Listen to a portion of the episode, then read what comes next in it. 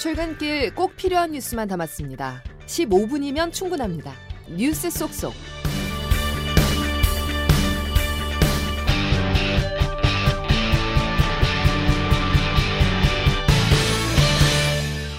여러분 안녕하십니까? 11월 17일 금요일 CBS 아침 뉴스 김은영입니다. 2024학년도 대학 수학 능력 시험이 어제 무사히 마무리됐습니다. 긴장하지 마시고 그냥 원래 보시던 대로 보셨으면 좋겠어요. 싱숭생숭했어요 뭔가 12년 동안 한 거 마무리 지으려니까 아빠가 진인사 대천명이라고 하셨거든요. 결과는 조금 좋게 나오기를 기대할 수. 이제 보고 빨리 자고 싶어요. 선배님들 수능 만점 가자. 수능 대박 기본. 올해 수능 킬러 문항 배제 방침 이후 치러지면서 난이도에 관심이 높았는데요. 국영수 모두 킬러 문항이 배제됐지만 전반적으로 어렵게 출제되면서 변별력을 확보했다는 평가가 나옵니다. 이과 강세는 올해도 이어질 것으로 관측됩니다. 박종환 기자의 보도입니다. 지난해 수능에서는 수학이 당락에 결정적인 영향을 미쳤습니다. 수학의 표준 점수 적을점이 145점으로 국어보다 11점이나 높아 이과생들이 유리하다는 지적을 받았습니다. 올해 수능에서는 국어와 수학 모두 어렵게 출제돼 변별력을 확보한 것으로 입시였기는 분석했습니다. 하지만 올해도 이과생 강세와 이로 인한 문과 진공이 여전할 것으로 관측됩니다. 종로학원 임성호 대표입니다. 국어, 수학 모두 변별력이 높아졌고 선택 과목 간 점수 차도 여전히 발생이 불가피할 것으로 보여지기 때문에 금년도도 이과 강세, 이과에서 문과 교차 침공은 여전히 벌어질 수밖에 없다 이렇게 예상이 됩니다. 국어와 수학의 선택 과목 간 점수 차가 여전한 상황에서 이과 수학인 미적분 기하가 문과 수학인 확률과 통계보다 고득점을 받기 유리하기 때문입니다. 국어 영역에서도 고득점을 받기 유리한 언어 매체를 선택한 학생 중 이과생 비율이 문과생보다 두 배가량 많습니다. 영어의 경우 지난해 수능보다 다소 어려운 수준으로 까다롭게 출제된 것으로 분석됐습니다. 오는 20일까지 문제와 정답에 대한 이 신청 접수가 이루어지고 28일 오후 5시에 수능 정답이 발표됩니다. CBS 뉴스 박종환입니다. 에이펙 정상회의 참석차 미국을 방문 중인 윤석열 대통령이 기시다 후미오 일본 총리와 정상회담을 갖고 한일 정부 간 협의체가 이제 100% 복원됐다고 양국 관계를 평가했습니다. 미국 샌프란시스코에서 곽인숙 기자가 보도합니다. 윤석열 대통령은 우리 시간으로 오늘 새벽 아시아태평양 경제협력체 에이펙 정상회의가 열리는 미국 샌프란시스코에서 기시다 총리와 한일 정상회담을 가졌습니다.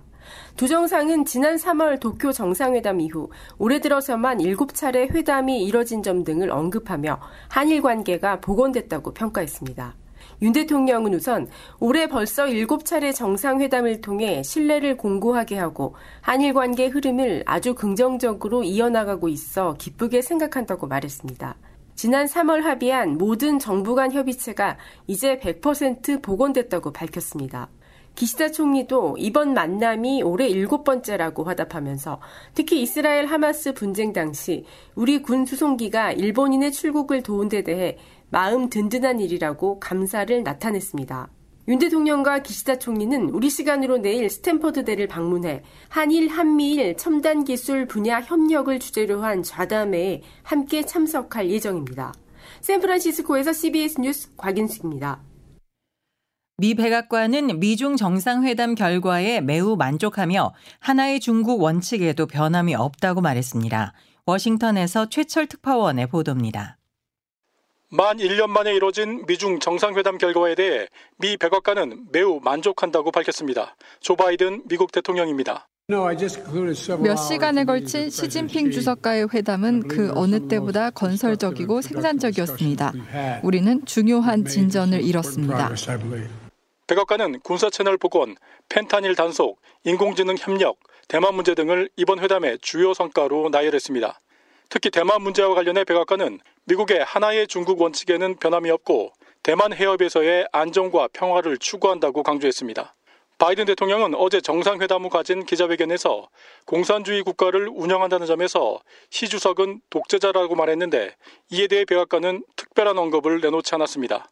중동 확전 방지와 관련해 이란의 도발 방지를 중국 측에 요청한 것에 대해서는 이란 측의 갈등 심화를 피해야 한다는 점을 강조하기 위한 것이었다고 설명했습니다. 한편 외신들은 미중 정상회담에 대한 기대치가 낮았던 만큼 군사 채널 복원 등 관계 안정화에 합의한 것은 상징적 의미가 있다고 평가했습니다. 대선을 코앞에 둔 바이든 대통령에게도 어려운 국내 경제 상황에 직면한 시 주석에게도 긴장 완화 카드가 필요했다는 분석입니다. 워싱턴에서 CBS 뉴스 최철입니다. 이스라엘군이 하마스 소탕을 위해 급습한 가자시티의 알시파 병원 부근에서 인질로 잡혀갔던 자국인 한 명의 시신을 수습했다고 현지 언론이 보도했습니다. 양승진 기자의 보도입니다. 일간 타임스 오브 이스라엘은 이스라엘 군을 인용해 가자지구 최대 의료기관인 알시파 병원 건물로부터 멀지 않은 곳에서 이스라엘 여성 바이스 씨의 시신을 수습했다고 전했습니다. 바이스 씨는 지난달 7일 이스라엘 남부 집단 농장에 머물다가 분리 장벽을 넘어 침투한 하마스 무장 대원에 납치됐습니다.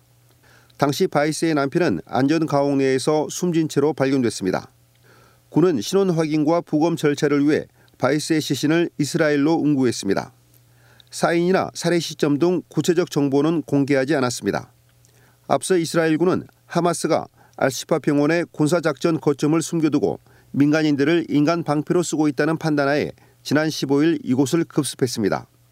이후 무기와 작전본부 등 하마스가 병원 건물에 있었다는 증거를 확보했다며 이를 공개하고 하마스가 병원을 군사적으로 이용한 만큼 국제법 위반이라고 주장했습니다. 하지만 언론과 인권단체 등은 결정적인 증거가 아니라며 비판해 왔는데 이번 인질 시신의 발견이 이스라엘 군의 주장을 뒷받침하는 증거가 될지 관심이 모아지고 있습니다. CBS 뉴스 양승길입니다. 정치권 소식입니다. 국민의힘 김기현 대표와 이뇨한 당 혁신위원장이 오늘 만납니다. 당 지도부와 친윤계의 험지 출마를 둘러싼 갈등이 봉합될 수 있을지 주목됩니다. 정석호 기자입니다. 국민의힘 김기현 대표는 오늘 오전 여의도 당사에서 인요한 혁신위원장을 만납니다.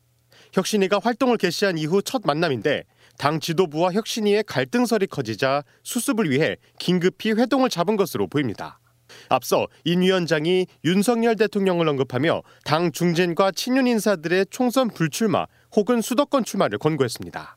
이에 김 대표가 반발하고 나서면서 당 지도부와 혁신의 사이에 긴장감이 고조됐습니다. 국민의힘 김기현 대표입니다. 당무에 개입하지 않고 있는 대통령을 당내 문제와 관련돼서 언급하는 것은 바람직하지 않, 않다고 생각합니다. 오늘 회동에선 김 대표가 지도부 거취 요구에 대해 시간과 명분이 필요하다는 의견을 전달할 가능성이 제기됩니다. 이와 함께 더불어민주당에서는 비명계 의원들이 당 지도부의 험지 출마를 요구하며 비명계 모임을 공식 발족하고 나섰습니다.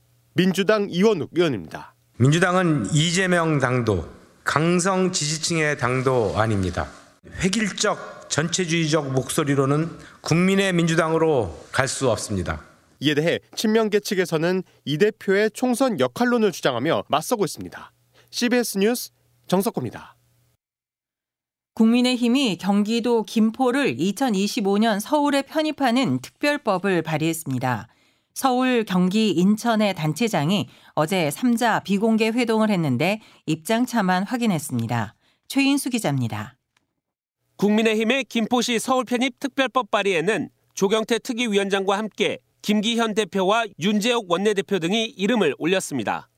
2025년부터 김포시를 서울 김포구로 편입하되 세제 혜택 감소와 대학 입시 특례 전형에 혼란이 있는 만큼 이를 6년간 유지하는 내용이 포함됐습니다. 조경태 특위위원장입니다. 편입에 의한 불이익이 발생하지 않도록 하는 것이 매우 중요하고요. 완전체로 화학적 결합을 이루기 위한 하나의 그 구리시 등 서울과 인접한 도시들과 부산 경남 메가시티도 후속 특별법 가능성을 열어뒀습니다.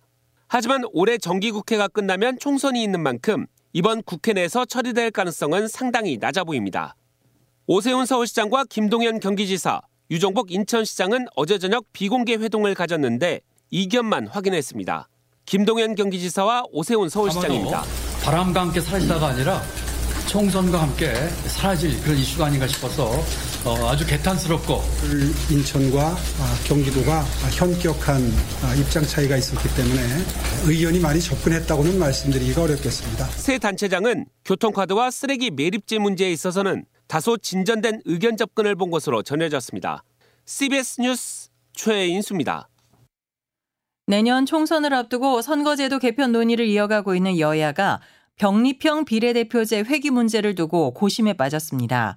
이준석 전 대표, 조국 전 법무부 장관 등의 신당 창당을 경계하는 여야의 이해관계는 맞아떨어지지만 야당 내부에서 반대도 만만찮은 게 변수입니다. 김명지 기자입니다.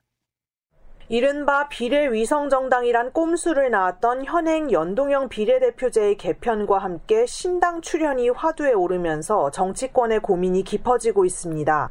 우선 국민의힘은 지역구 의석수와 상관없이 정당 득표율에 따라 비례 의석수를 가지는 병립형 비례대표제로의 회귀를 주장하고 있습니다. 더불어민주당은 당초 연동형 비례대표제 유지를 당론으로 내세웠지만 최근 당내 견해차가 벌어지고 있습니다.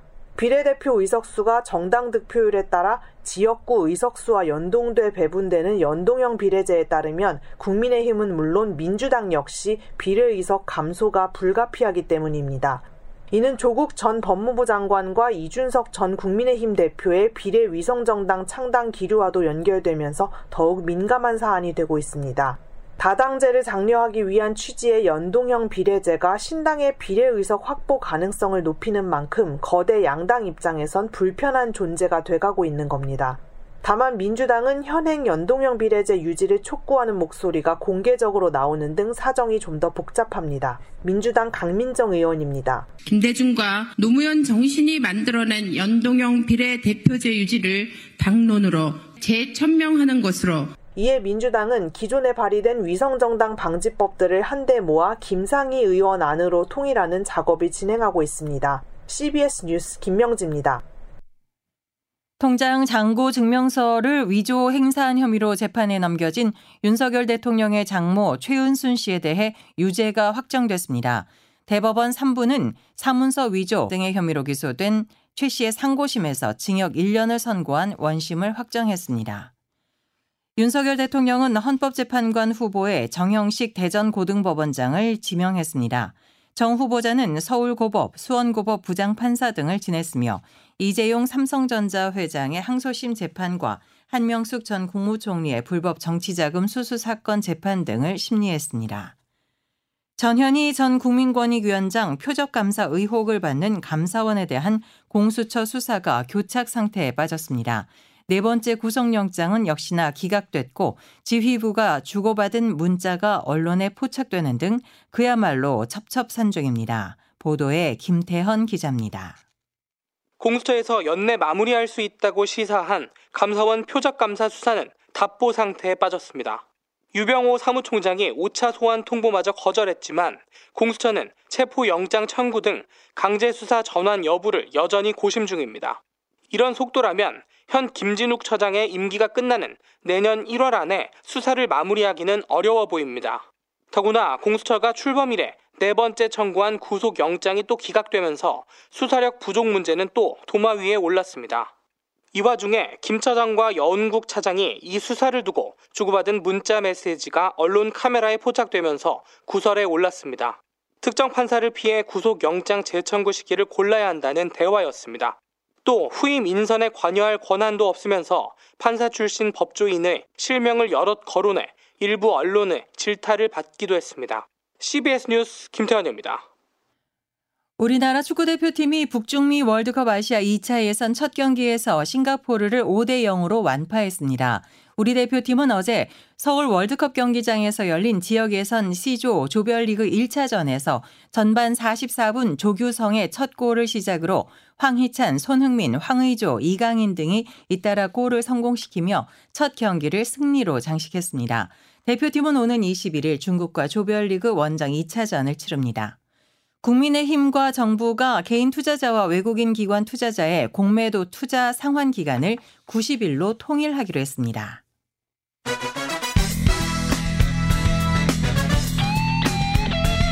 핵심만 담다.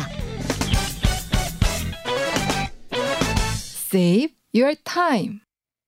자세한 날씨를 이수경 CBS 기상전문 리포터가 전해드립니다. 네, 오늘 전국에 비나 눈 소식이 있습니다. 특히 날씨가 추워지면서 곳곳으로 첫눈이 내릴 가능성이 높겠는데요. 전북과 일부 충청도 지역은 내일까지 최고 10cm가 넘는 많은 눈이 내릴 것으로 보여서 교통 안전에 주의하셔야겠습니다.